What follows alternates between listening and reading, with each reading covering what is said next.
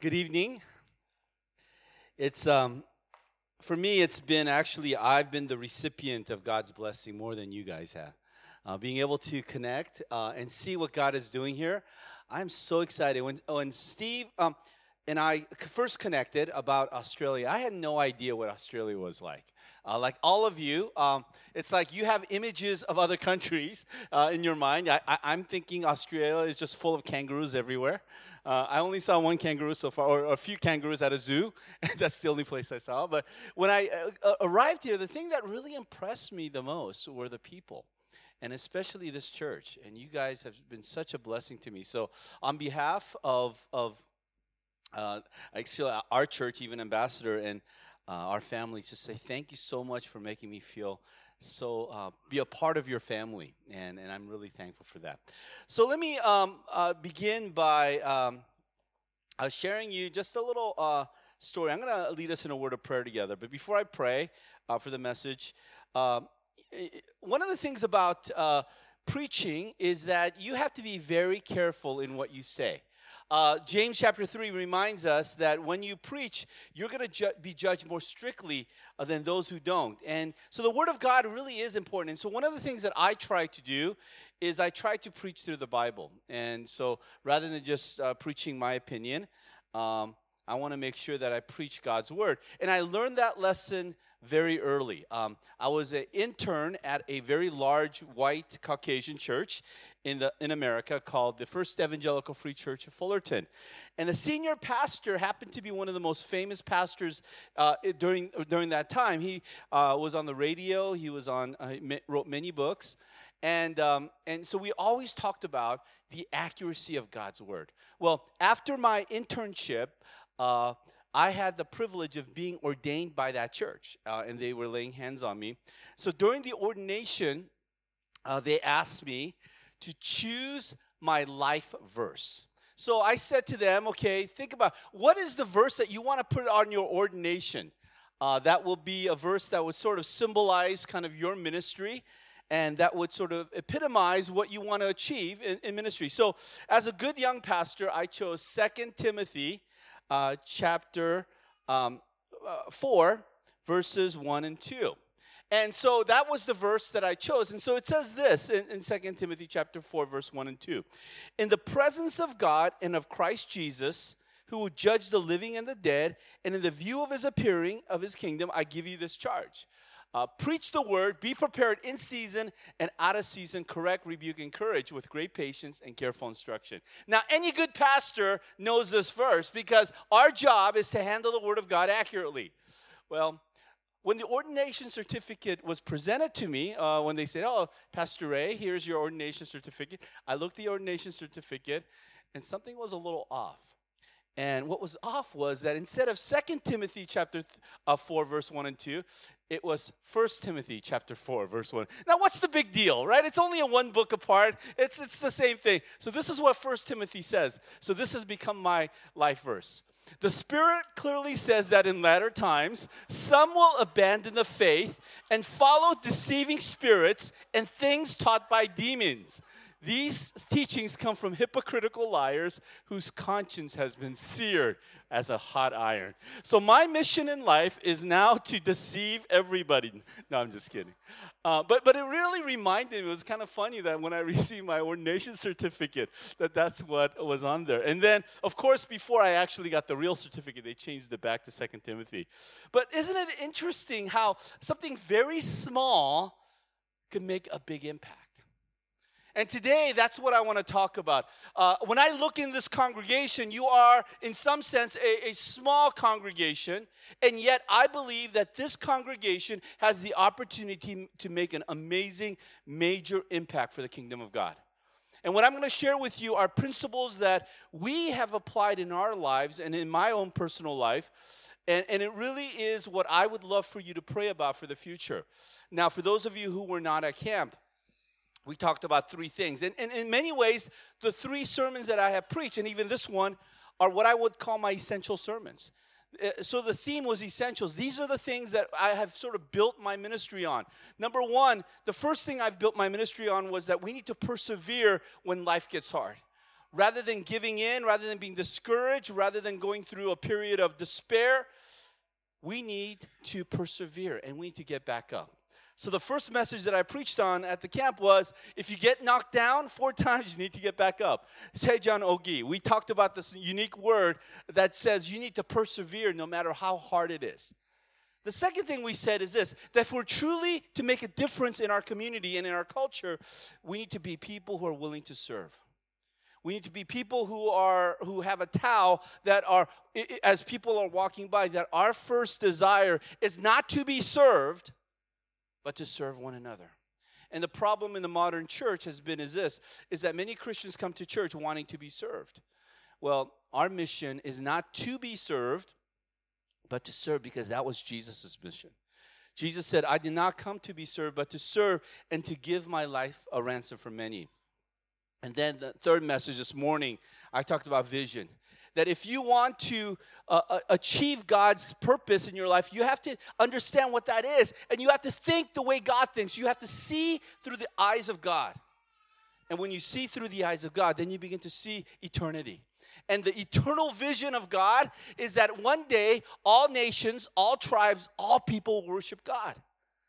And that's the vision we need to cling to. And that's the mission that God has called us to toward. So how do we begin? And this is the message today is that we have to begin small. In this room, I believe is the opportunity of planting something that I think God can do for some major things in the future. So, how many of us, if we think about like changing the world, we want to change the world? And I think all of us do. But the problem with changing the world is that we often are limited in what we can do. You know, limitations is one of those things uh, that all of us have.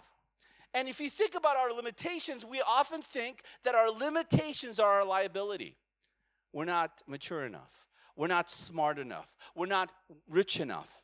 And some of us uh, sort of don't want to admit our limitation, but our limitations could either become our greatest enemy or our greatest asset.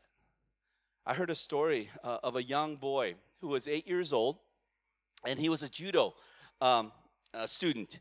And one day he uh, wanted to be the best judo uh, master he could be to win all these tournaments. That was his goal. And for a few years, uh, he studied under one of the top judo uh, instructors. But a few years into his program, this young boy was involved in a car accident. And this car accident was so serious that his left arm had to be amputated.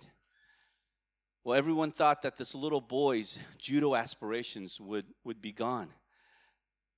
But the loss of his left arm not only made him more fierce in his determination, he said he, he's going to do something that no other judo uh, uh, boy would be able to do was just continually on. And so after his uh, healing, he went to his master and he asked his master to see if he would continually train him. And the master said, I will train you if you do what I tell you to do. And here's what you need to do you need to do this one particular training that I'm going to give to you only for you, and you need to do this, nothing else. And this little boy, 10 year old boy, objected. He said, I want to do everything like anybody else can do. But this master said, No, no. I want you to do exactly what I tell you to do. And so this one little arm judo student practiced this one move day after day, week after week, month after month. Well, eventually, uh, uh, this boy be, became really good, and so they entered him into a judo tournament. But you know, when you see somebody who is has a limitation or a liability or a disability, you think, you know, it's sort of a sympathy uh, thing where it's like, oh, you clap because you, you, you want them to succeed, but deep down in, inside, you know that this little boy would not win any competitions. But something happened in the competition in the tournament. He started to advance. He went from one level to the other level, and finally, he went to the championship round. And everybody was amazed. And so, have you ever seen those videos on YouTube where, where the underdog is able to be in a championship round? Well, that was this little boy. And this one armed boy was now competing for the championship. But here was the problem he was competing against the best uh, young judo uh, uh, student uh, in the whole county. And people were thinking, oh, there's no way this little boy is going to win. So at least let's cheer him on for at least making it to the very top round. But something happened as they were uh, wrestling along. The, the, the boy who was supposed to win lost concentration. And at that point, that student, that one armed student, did the extremely difficult move that he had been practicing over and over again. And finally, he was able to do something that nobody thought. He was able to put the other guy in submission and win the tournament. And everybody stood up, exploded, because this little one armed judo boy actually won. Well, at the end of the tournament, some people came up to the master and said, How did this little boy win? What was the secret? And his teacher said he won for two reasons. First of all, he mastered one of the most difficult moves of all of judo. Secondly, the only defense against this move is to get your opponent's left arm. Now, you think about that story. That limitation became his greatest uh, attribute or asset. You see, so often in the kingdom of God, we think because we are not what we want to be, that somehow God can't use us. And so, whether that be a disability, whether that be size, whether that be resources, and oftentimes we think we're sort of helpless. The reality is this oftentimes, even here in this country, you think the grass is greener on the other side, right? Have you ever heard that expression? The grass is green on the other side? Somebody told me that one time, and, and, and the response was, well, the grass that's green on the other side is really not real grass, it's artificial turf. And in reality, what's green on the other side is may not be real. Some of you may be thinking, well, it may be so much easier uh, pr- having a church in America or having a church in, in some other part of the world. This is probably the hardest place. And we always compare ourselves with what we don't have. We always judge ourselves by our limitations. Well, the reality is there are limitations here in this country. There are challenges that we face. But it's not just this country, around the world, globally, Christianity uh, is, is being challenged. Christianity Today, in uh, a magazine, uh, had an article that said the real cause for Christian outrage. And you know how Christians are mad about everything sometimes? They said that what we should be mad about is the persecution that's happening around the world. And according to the article, they said this that Christians are the most persecuted religious group in the world today with 100 people being martyred for their faith each month. The Pew Forum on Religion and Public Life reports that Christians suffer persecution, discrimination, and harassment in 133 countries, a full two thirds of countries worldwide. You think about all the stories that are happening, persecution is on the rise. And it's hard. And, and living in this nation, uh, it, it's hard to sometimes live out your faith. And the question is, is when you are limited, you often feel powerless and helpless. And you wish maybe it would be so much easier. But here's the message I want to share with you that when you are small, that when you are weak, that when you're powerless, that's the best place to be. Because that is the place in which God begins to work. And I want to share with you a parable that Jesus tells. It's a parable found in uh, Matthew uh, chapter 13.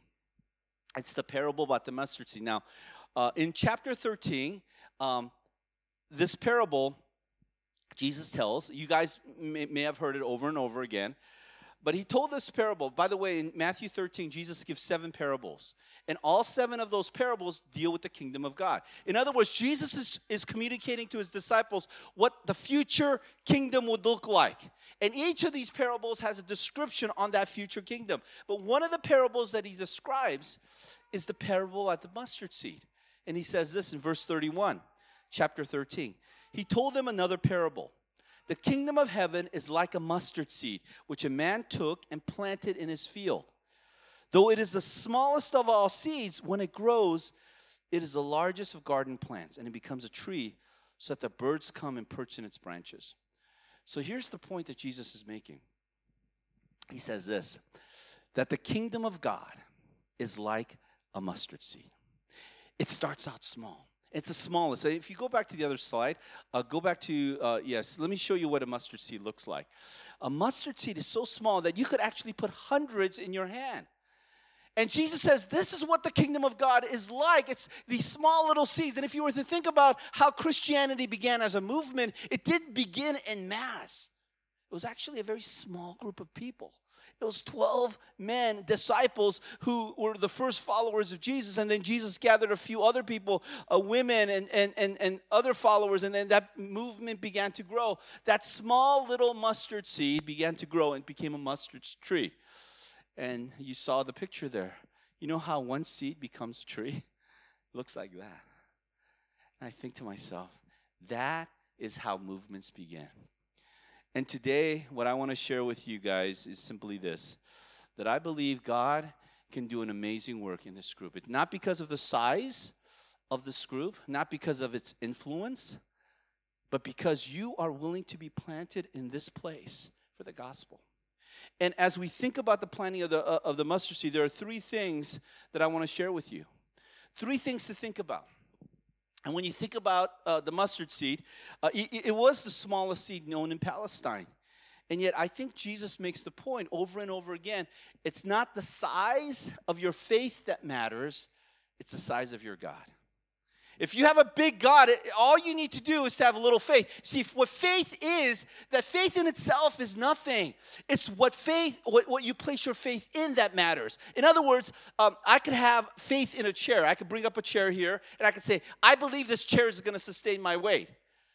And without knowing anything about the chair, I could sit down and the chair could collapse. It doesn't matter how much faith I have. If that chair is not well built, my faith in that chair is irrelevant.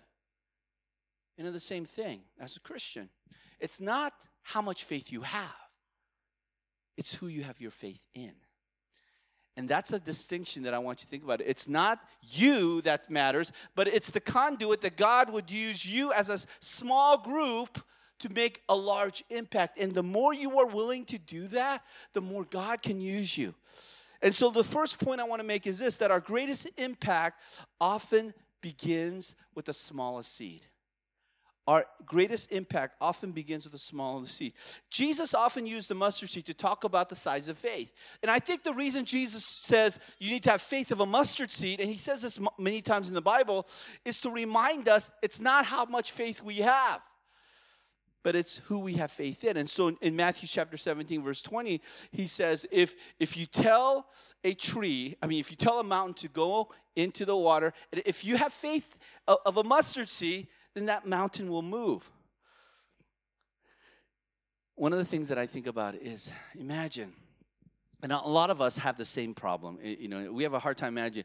We have a if only mentality. If only I had this, if I only had, had more, if I only went to this school, or if I had, uh, if I was married, whatever those if statements are.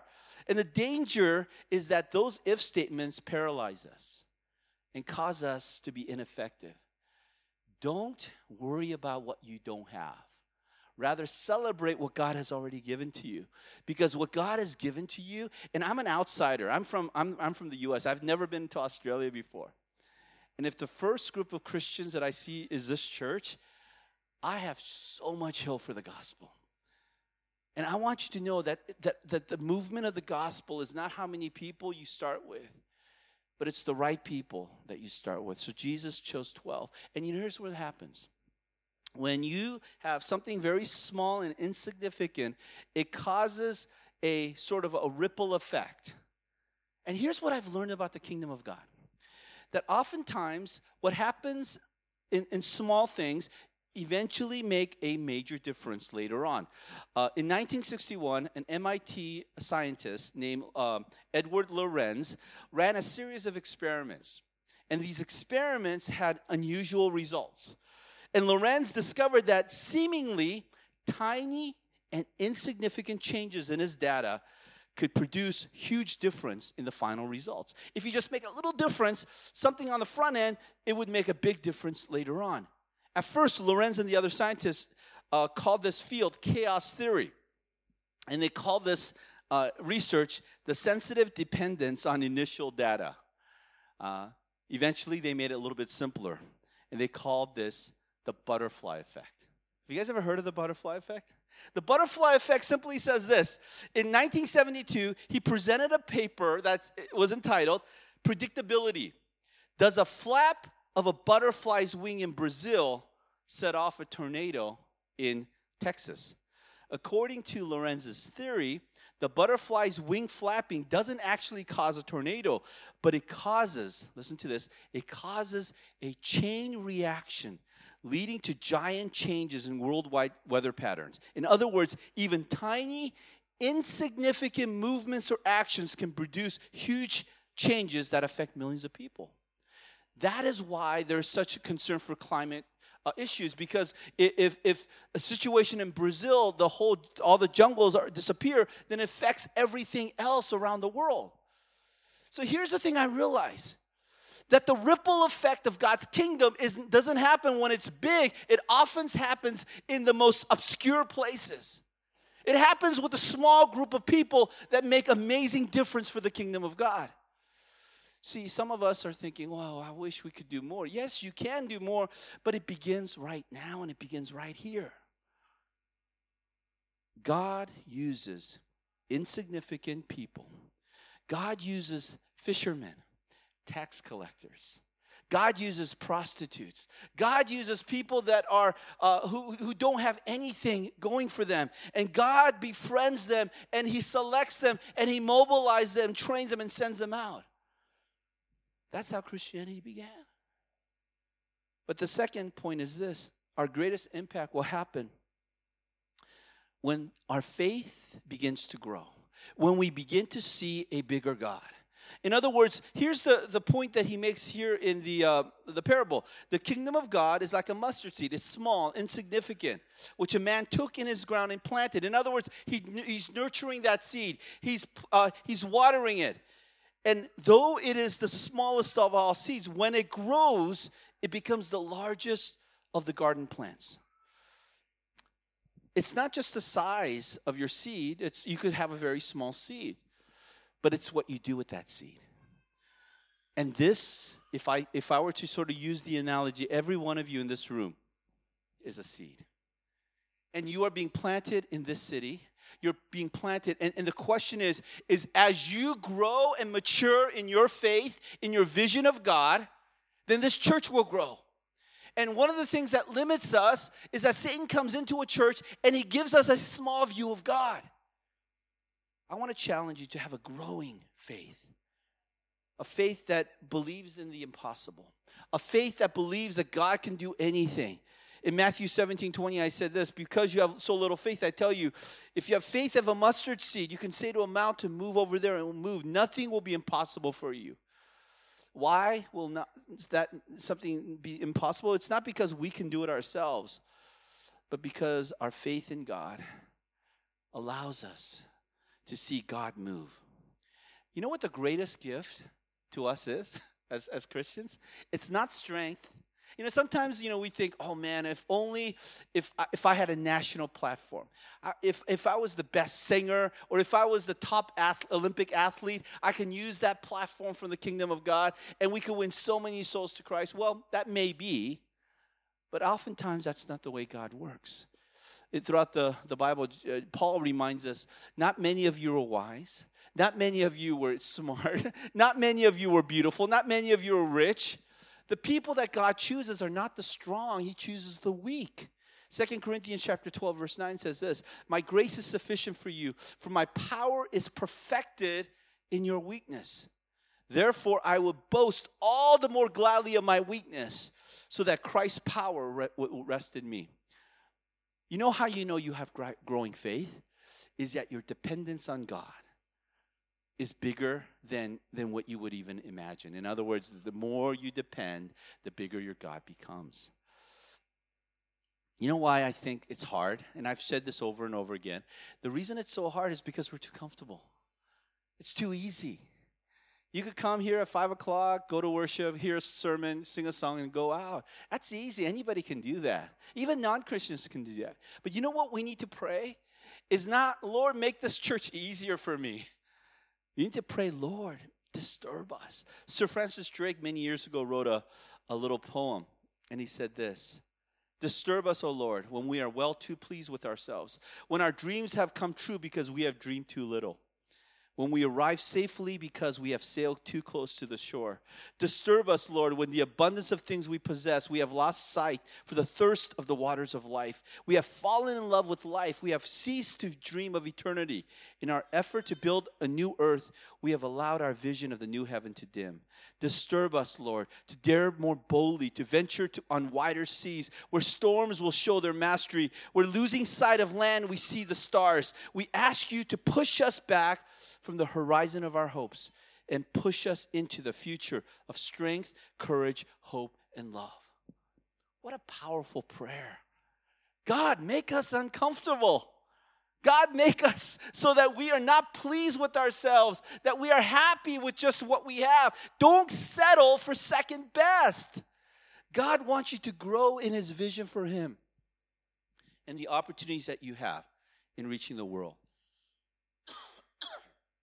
Some of you are saying, oh, wow. But how can one person make a difference? Excuse me.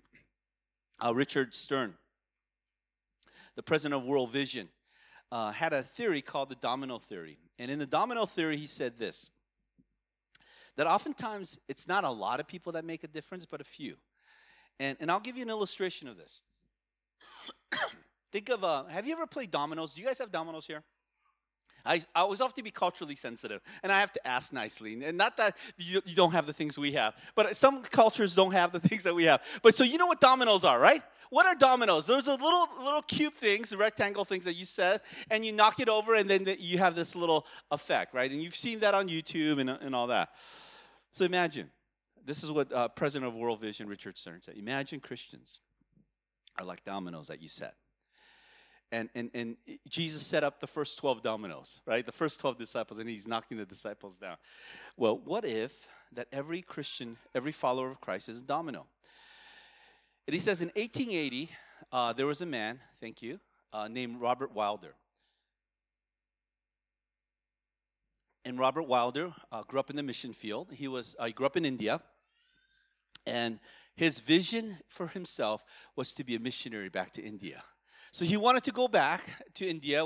Uh, so he had come back to the States, but something happened. During his college years, um, he signed a pledge to be a missionary, but he was unable to fulfill that pledge. And you know why he was unable to? Because he got physically ill. He was unable to travel.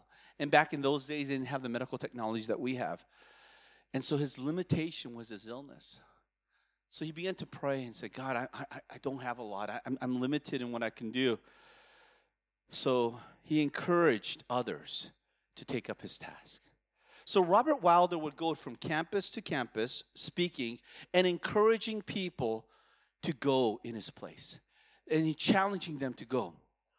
In the audience one day in a college campus was a man named Samuel Moffett. Samuel Moffett heard Robert Wilder's pledge, and within two years, he landed in a small little country a hermit nation called Korea. Another domino fell. And a few years later, this, this missionary from America named Samuel Moffett had a conversation with the Taoist named Kilsun Chu, uh, who accepted Christ at his invitation, and quickly another domino fell. Then something happened. In 1907, Kilsun Chu and leaders of, of the city called Pyongyang had a revival that broke out. In January of that year, spontaneous prayer broke out, confession broke out. Thousands and thousands of people became Christians. And a fervent movement of the gospel began in 1907 in this country called Korea. When he died, Kilsun Chu died in 1935. Over 5,000 people attended his funeral. What's amazing about Korea is that it is a small, obscure nation that has opened up the gospel. Next to the United States, Korea is the second most sending nation in the world. How do I know that? Look at you. Many of you are the byproduct of what God has done. I'm a byproduct of that. Not that I celebrate my Korean heritage saying that, that Koreans are better than anybody else. No, God has blessed us not because we're worthy, but because we were weak. We were small, and out of our s- smallness, we began to pray and say, God, use us. And, and when God began to use us, what happened was that the gospel exploded to other parts of the world. And here's the good news God is not impressed with how big you are. God is not impressed with the degrees that you have. What God is impressed with is a heart that is willing. And for the last 2,000 years, you think about the impact, the growth of Christianity, it happened when it was small, it happened when it was weak. It happened when, when you would not expect it. By the way, let me give you a historical truth that is interesting. There's only been two times in the history where Christianity has exploded exponentially, when it went from almost nothing to, um, to uh, exponential numbers. One first was in the first century, started with 12, then eventually took over the Roman Empire in 300 years. The second time where Christianity exploded happened actually in the 20th century with things like the Pyongyang revival in 1907. Then, but the big movement happened a, with a small group of people in China. Now, in during the 40s, uh, all of you know about China. China had a cultural revolution. And the, uh, the cultural revolution literally destroyed all, they kicked out all the missionaries. And what was left in China was a small remnant of believers. And when the missionaries came back in the 1970s, they thought Christianity had been destroyed. What they realized was actually Christianity had grown exponentially. Do you know the greatest openness of the gospel? Are people from China coming overseas. And, and I've been to China, we've planted a church in China. God is doing a work in China, and God is exploding. And here's the thing that it's not because it's big, in terms of eh, eh, they were the wealthiest. Back then, they were nothing. They were suffering. They were weak. And God used that to cause a movement.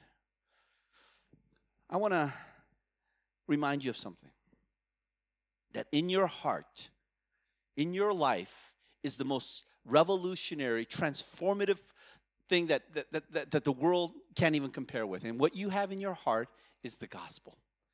Uh, Alan Hirsch, who's actually an uh, uh, Australian theologian, gives this analogy. And he says, Imagine we're living in a post Christian world in the future where there's no more Christians. Let's say in Australia, all the Christians, all the churches are now uh, turned into bars and, and, and, and uh, you know, nightclubs and, and all that. And there's no Christian anymore except one 80 year old woman. And that woman is clinging onto a Bible and she's praying. And Hirsch makes this point. He says that inside that woman is the seed of revolution. That it's not about the woman, but it's the message of the gospel that's in. That God will ultimately transform all the world again. And here's the good news. So often we as Christians get just so discouraged, right? We talk about this at the retreat because we don't have a future perspective. Our orientation is too much on the present. But when you look at the future, and you look at what happens in Revelation chapter 19, Revelation chapter 20. Number one, here's the thing Jesus will reign. He will conquer. He will be the King of kings and the Lord of lords. And here's the good news Jesus ultimately is victorious. The end has already been written. And when you know the end, it changes your present. So here's my dream for you. What if the church in Sydney, this little small church, planting here in the middle of two shopping complexes. What if this is the seed in which God plants to bring about revolution, gospel revolution in Australia? Maybe it may not be the end goal, but, but maybe it's part of the domino that God's doing. And this is what I want you guys to realize that as long as you are faithful to the cause of Christ, as long as you are obedient to that, and as long as you're willing to see a bigger vision of God, that God's ultimate kingdom will rule and expand. The last part of the parable is interesting. He says, The kingdom of heaven is like a mustard seed which a man took in his field, smallest of all seeds. When it grows, it becomes the largest plant. And then it says this so that the birds come and perch in its branches. The idea of the bird coming, uh, perching in its branches actually an Old Testament analogy. When the tree grows so big, all the birds come, it simply means this that the kingdom of God will cover all the earth. And ultimately, Jesus will reign. I believe that we have the most significant message that the world needs. We have a message that brings wholeness to a broken society. We have a message that brings couples who are in disrepair back together. We have a message that have people that are addicted to, to uh, painkillers or drugs that frees them in, from captivity. We have a message that takes a person who is uh, uh, broken so inside, who's depressed, who's in despair, to bring hope in life. That is the message of the gospel. And so often we forget what we're all about. We're not here just to be a club for us only. We're here to live ourselves as missionaries, as ambassadors. Somebody asked me, as somebody was driving me up here, and said, Pastor Ray, why did you name your church Ambassador Church? Well, one reason we named our church Ambassador Church was because we were in DC and we saw all these different embassies. And I said, we need an embassy for the kingdom of God. We want to be that embassy, an embassy that's reflective of all nations, all people. But secondly, you know what an ambassador is? An ambassador has no rights of their own. Their rights are given to them by the country that they're representing. I want to be an ambassador for Jesus.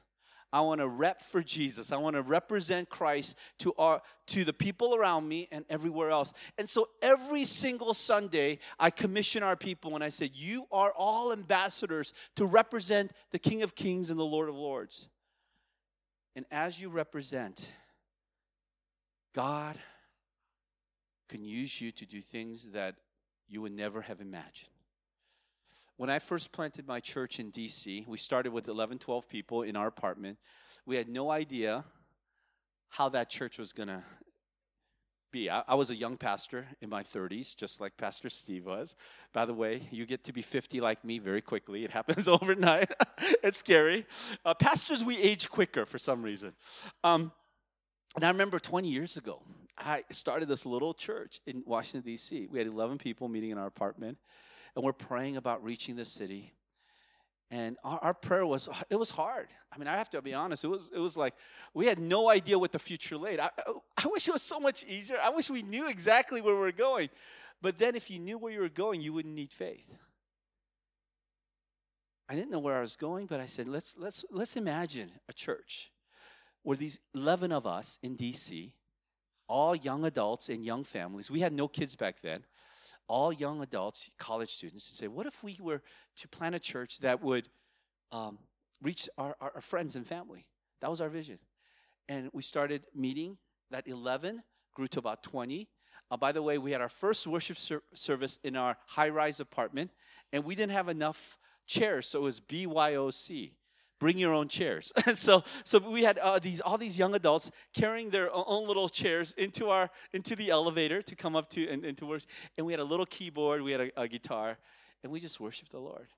I look back 20 years ago, 20 plus years ago on that day, and it was the most beautiful expression. Well, that group started to grow and started to reach out to their friends. And back then, there weren't any sort of second gen multi ethnic churches. And this was back in 1996. And we had no idea how this was going to be. But after a few years, it started to take grow again and grow again. And eventually, uh, God called me back to LA.